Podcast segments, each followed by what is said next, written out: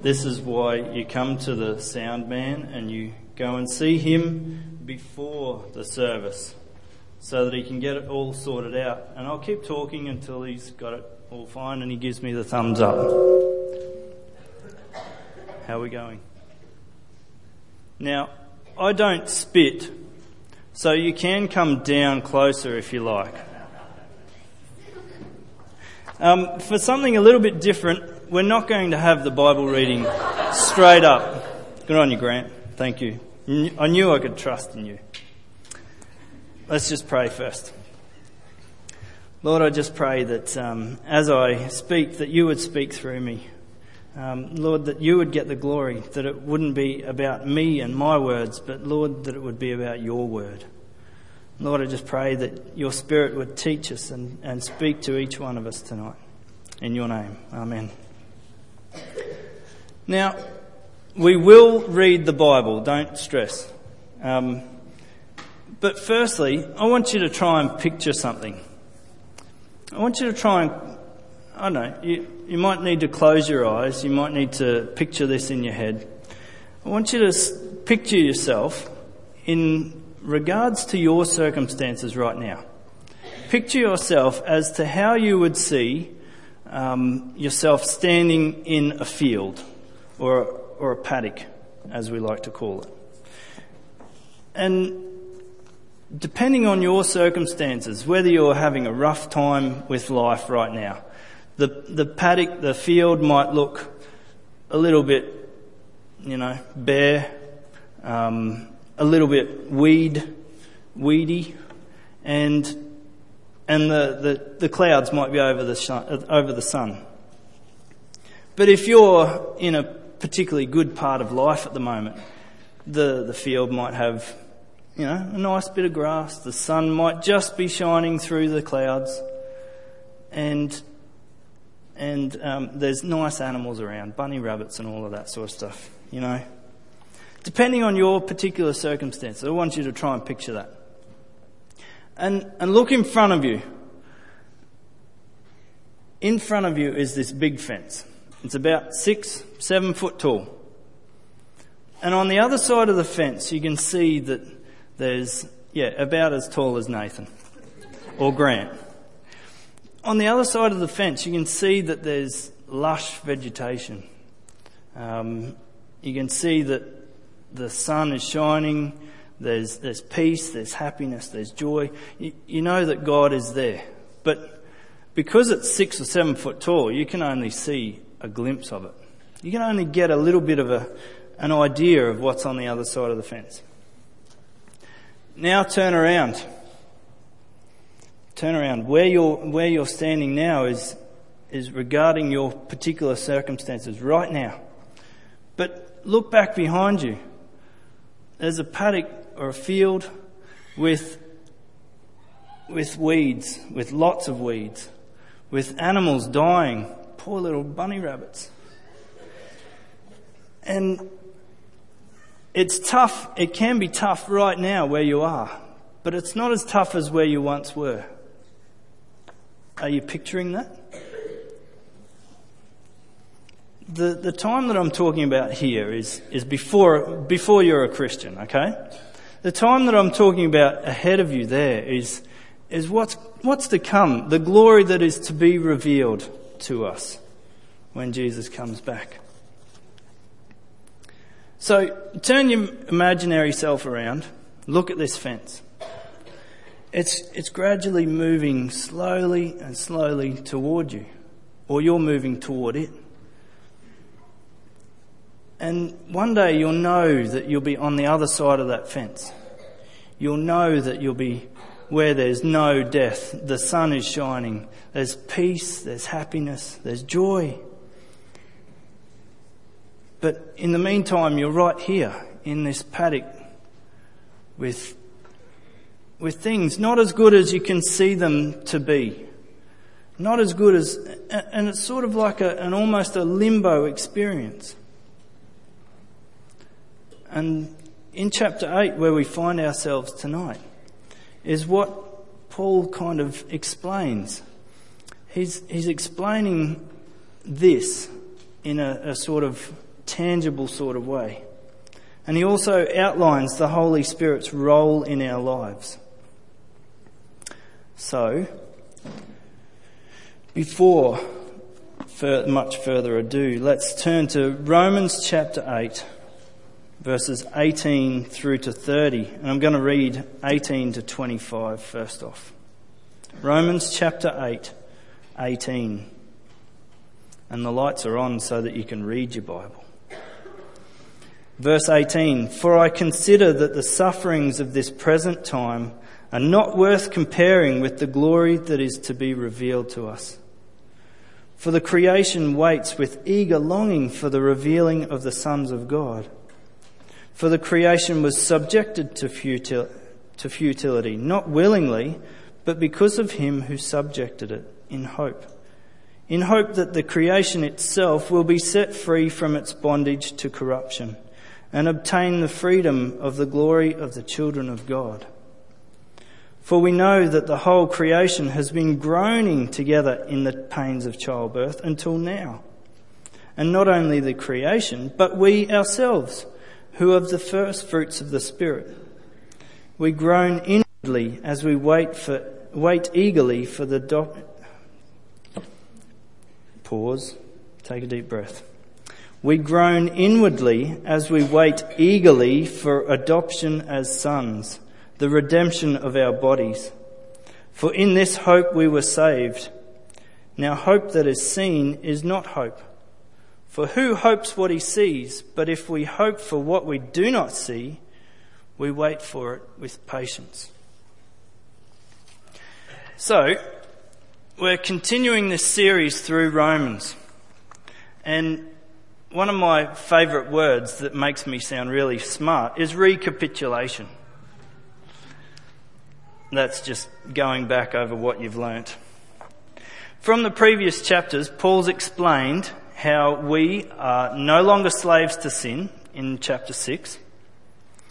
Um, and from this, I must clear up something that I said. You might remember me saying in when we uh, when we went through um, chapter six a couple of weeks ago, you might remember me saying that it is possible to be sinless in this life. And what I really want to try and communicate, and what I was trying to communicate then, was that it is really possible to strive towards sinlessness. There's, there's times when we're going to be struggling with sin and and temptation, but um, but there will never be a time until Jesus comes back when we're completely sinless. So I just wanted to clear that up.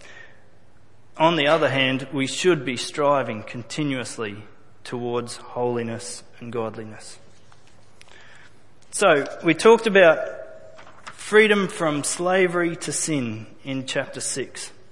In the last half of Romans seven, Paul outlines the continual struggle between the flesh and the, the and living in the Spirit. And And Paul says a number of times he, he longs to do the things that God wants him to do, but the flesh is there battling away with him. So now in Romans eight, he says that there's no condemnation for those in Christ Jesus. That's verse one. That's the best. There's no condemnation, no judgment for those in Christ Jesus. No, no final bad judgment.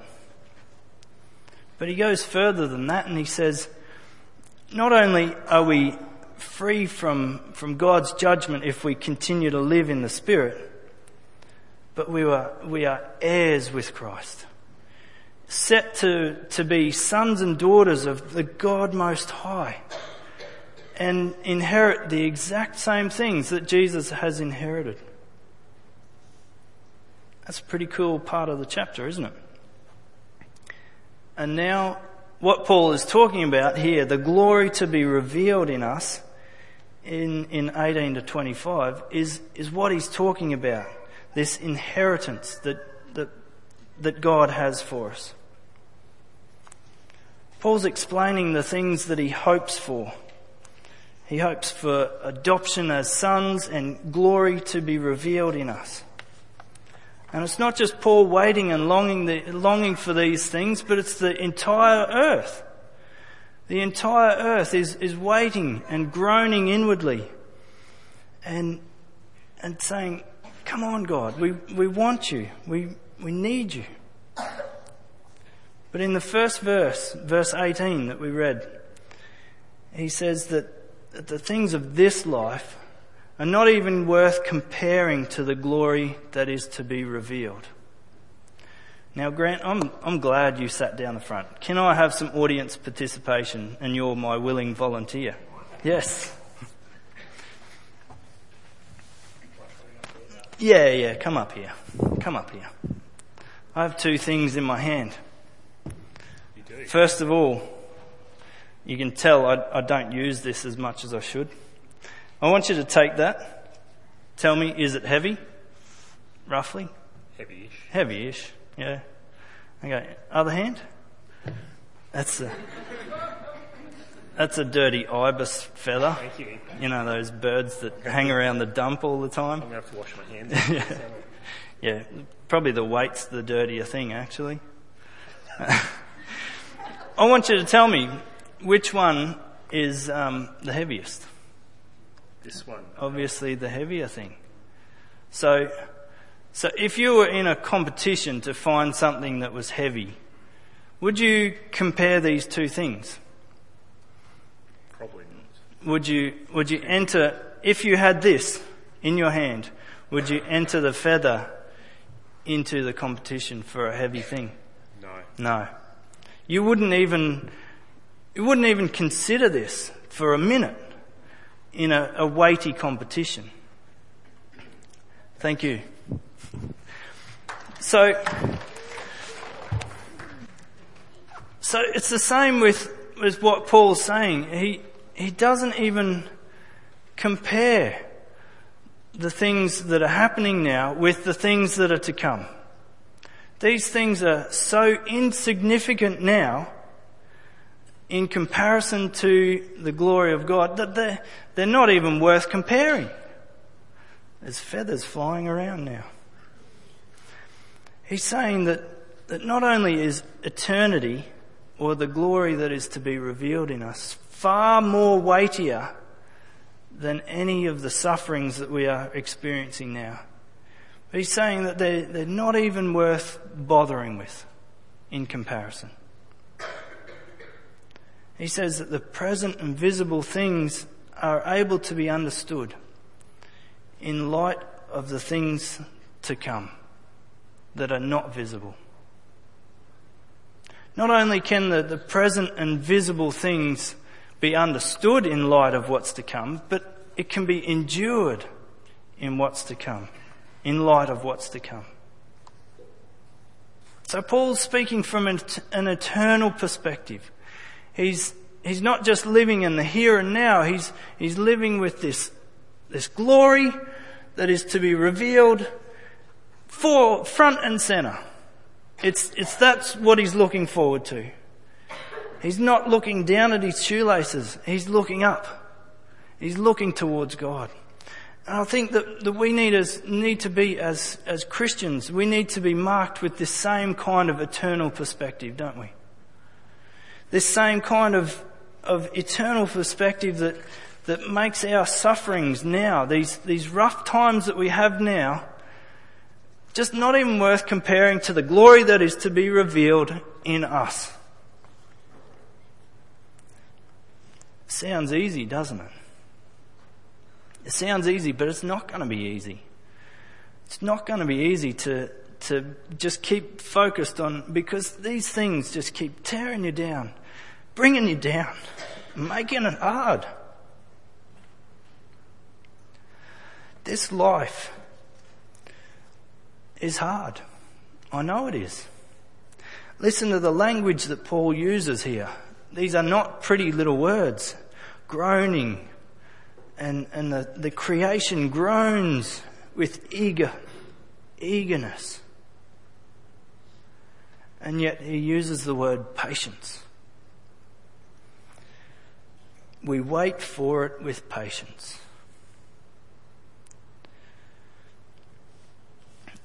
Paul's saying that, that there's a, a severe anticipation, a, a massive anticipation of the eagerness that he has for this glory to be revealed in us. And yet, he says, we wait for it with patience, God. It's all in your timing, God, because we know that you are sovereign. I want you to think about the things that you've looked forward to in your life. Think back over the the last couple of, a number of years. Some of you, it might be finishing school. Some of you, that's closer than others. Some of you, it might be uh, getting married. Some of you, it might be getting a better job or getting a job. I know that, that over my lifetime I've I've waited for and, and anticipated a number of things. Finishing school, getting a job, getting married, having children. And I've waited for these things with eagerness, particularly getting married. I, I thought that getting married would, would fulfill my life.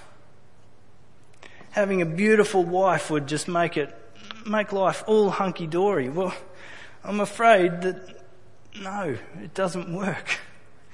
Married life is hard work. Linda's not here to slap you, Peter. Married life is hard work. I, I anticipated it, and it is good. It is great. But it doesn't make me happy one hundred percent of the time, because my wife can't fulfill me completely. Only Jesus can do that, looking forward. We we talked about, Steve talked about last week about the Spirit's role in our life, and I'm I'm gonna, there's possibility that I might repeat some of his stuff, but the Spirit has a huge role in our life, the Holy Spirit. Verses twenty-six and twenty-seven, have a look at them with me. Likewise, the Spirit helps us in our weakness, for we do not know what we ought to pray, but the Spirit himself intercedes for us with groanings far too deep for words. And he who searches hearts knows what is the mind of the Spirit, because the Spirit intercedes for the saints according to the will of God. I find great encouragement in those words. The Spirit helps us in our weakness. We've already talked about having weaknesses and, and rough times, tough times. We all have them. Paul uses the word struggles with the flesh. Other things that we can can struggle with uh, uh, knowing that we're saved, or or struggling in a and suffering in a in a health sort of way or an emotional sort of way. Paul's, Paul now says that the Spirit helps us in our weakness. He intercedes for us. That is, he, he stands in between us and God and intervenes on our behalf. The reason I find great encouragement in these words is because not only has God's Son been given to us as a sacrifice on our behalf, but now it says that the Spirit of God stands in between us and God and intervenes on our behalf as well. I just find that mind-blowing, that, that God is so gracious. He gives us his Son, he gives us his Spirit. He just pours out blessing upon blessing upon blessing. And then there's the struggle that we have with temptation. The Spirit helps us in, in that when we struggle with temptation, he's always there, urging us not to give in. Some people call it their conscience, but I believe that God whispers in our ear. I believe that God whispers in our ear and says, don't do that. Don't give in to that. There's a better way. There's a, there's a better way. It's my way. I want to encourage you to listen to God's Spirit in your ear.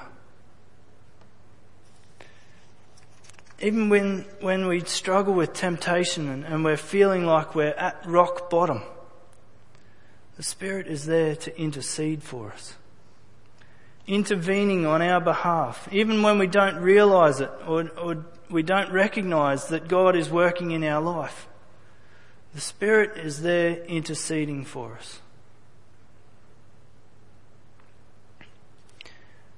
As I said earlier, another struggle that we can have is, is knowing that we're saved, knowing that we're a child of God. Well, the Spirit is is the mark or the seal that God puts on us as His children.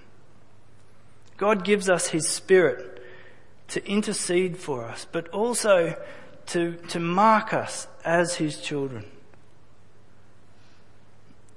In the the likes of the sixteenth and seventeenth century, when a king um, wrote a letter or a decree, he made a decree. He he would pour wax over the over the edge of the seal, uh, edge of the envelope, and and seal it with a ring or a stamp or something like that. The the, the people who were reading this letter knew it was from him. Do you, do you see the the The similarities here? The seal that the king puts on the envelope to, to mark a decree so that the people who were receiving that decree would know it was from him is the same kind of thing with, with God, the King, who gives us his Spirit, the seal, so that we would know that we are God's children. He's put his seal on us to guarantee us that the things that he says are true. Second Corinthians verse one, uh, chapter one, verse twenty-one and twenty-two says, "And it is God who establishes us with you in Christ, and has anointed us, and who has also put his seal on us, and given us his Spirit in our in our hearts as a guarantee." That word guarantee there is like a, a down payment or a deposit. It's a seal. And, and it marks us as God's children. So not only has God bought us with the blood of Jesus Christ, he has marked us with the seal of the Holy Spirit. I find that encouraging as well. I'm going to tell you that I find a lot of things encouraging tonight. But God piles up blessing upon blessing upon blessing when we didn't deserve it. And this week for homework, no, you don't have to come back with me with it signed from your mother. Um, I want you to read the letter of First John. I want you to read the letter of First John and, and have a, a really good look at how many times John says a couple of different words uh, the same sort of way. He says, "And by this we know. By this you will know." Have a look at those words in the letter of First John. He says it five, six, maybe seven times. It is an, a letter of encouragement to those reading it because they were struggling with knowing whether or not they were saved. Because people were going around and telling them, no, this Christianity thing, it's it's the Jews who are the, the right people. But that, that gives us an encouragement. By this we will know. Not by this we will have some sort of understanding. No, that we will know one hundred percent for sure that we are children of God. The Spirit is also our teacher. When we don't understand a passage from the Bible or or when we, we listen to something that, that may not um, may not be able to be comprehended, the Spirit helps us to understand it. John fourteen twenty-six, "But the Helper, the Holy Spirit, whom the Father will send in my name, he will teach you all these things, all things, and bring to your remembrance all that I have said to you." He will teach you all things and help us to remember all the things that Jesus has said. Now, for us to remember these things, it means that we've known them from the start, or that known, we've known them from from at one point. So you've got to know something before you can remember it. So, but the Spirit helps us and, and teaches us to understand different passages. I don't know about you, but have you ever read a passage of the Bible and and gone, mm, I don't understand that, and you've you've moved on, or you've just not even seen the glory that is within that passage? But then years later or months later, you've come back to that same passage and you've seen something that you've never seen before. That's the Spirit's work. That's the Spirit teaching you and guiding you to things that that um, that we haven't seen before. We've looked at the role of the Holy Spirit. But when it comes to the times of, of suffering, of hard times like what we're in now, what we might be in now, what's the purpose of these sufferings? What's the purpose of, of enduring these times with patience while looking forward to God? Why doesn't God just grab us, take us away the moment we're saved? Why doesn't he just make it that easy? Well, let's read from verse twenty-eight to thirty. Verse twenty-eight, and we know that for those who love God, all things work together for good, for those who are called according to his purpose. For those whom he foreknew, he also predestined to be conformed to the image of his Son, in order that he might be the firstborn among many brothers. And those whom he predestined, he also called, and those whom he called, he also justified, and those whom he justified, he also glorified. The purpose of enduring hard times, the purpose of, of not even comparing these things to the glory that is to be revealed to us, is so that we can be giving God the glory through changing our lives. The purpose, and it says it there, the purpose of it is in verse twenty-nine. For those whom he pre- foreknew, he also predestined to be conformed to the image of his Son. You see, going through rough times and going through hard times makes us more and more like Christ. That is the purpose of enduring these sufferings. And it's also to give us an eternal mindset similar to Jesus. Jesus was able to endure the cross because he knew the good things that were on the other side of that.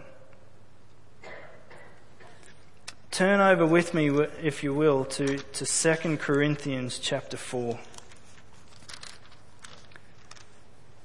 Second Corinthians chapter four, verse seven.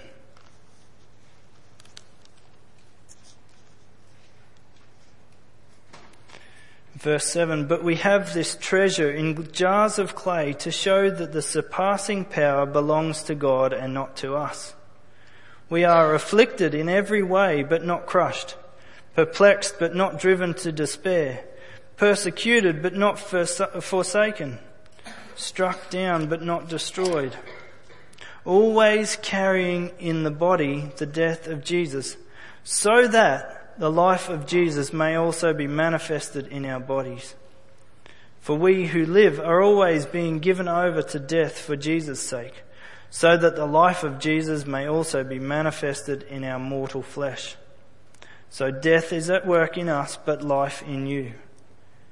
Since we have the same spirit of faith according to what has been written, I believed and so I spoke, we also believe and so we also speak, knowing that he who raised Jesus, raised the Lord Jesus, will raise us also with Jesus and bring us with you into his presence. For it is all for your sake, so that as grace extends to more and more people, it may increase thanksgiving to the glory of God. So we do not lose heart. Though our outer self is wasting away, our inner self is being renewed day by day. For this light, momentary affliction is preparing for us an eternal weight of glory beyond all comparison, as we look not to the things that are seen, but to the things that are unseen. For the things that are seen are transient, but the things that are unseen are eternal. So friends, we can endure these light and momentary afflictions, the feather and the weight. The feather is now, the weight is eternal. These light and momentary afflictions are able to be endured because we know that we are being changed to be more and more like Jesus Christ.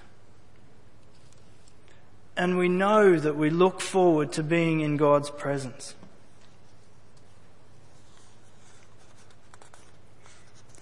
But in the meantime, in the meantime, as children of God and as heirs with Christ, we are able to endure rough times because of God's Spirit within us. God just doesn't give us a sidekick like, like some of the superheroes have.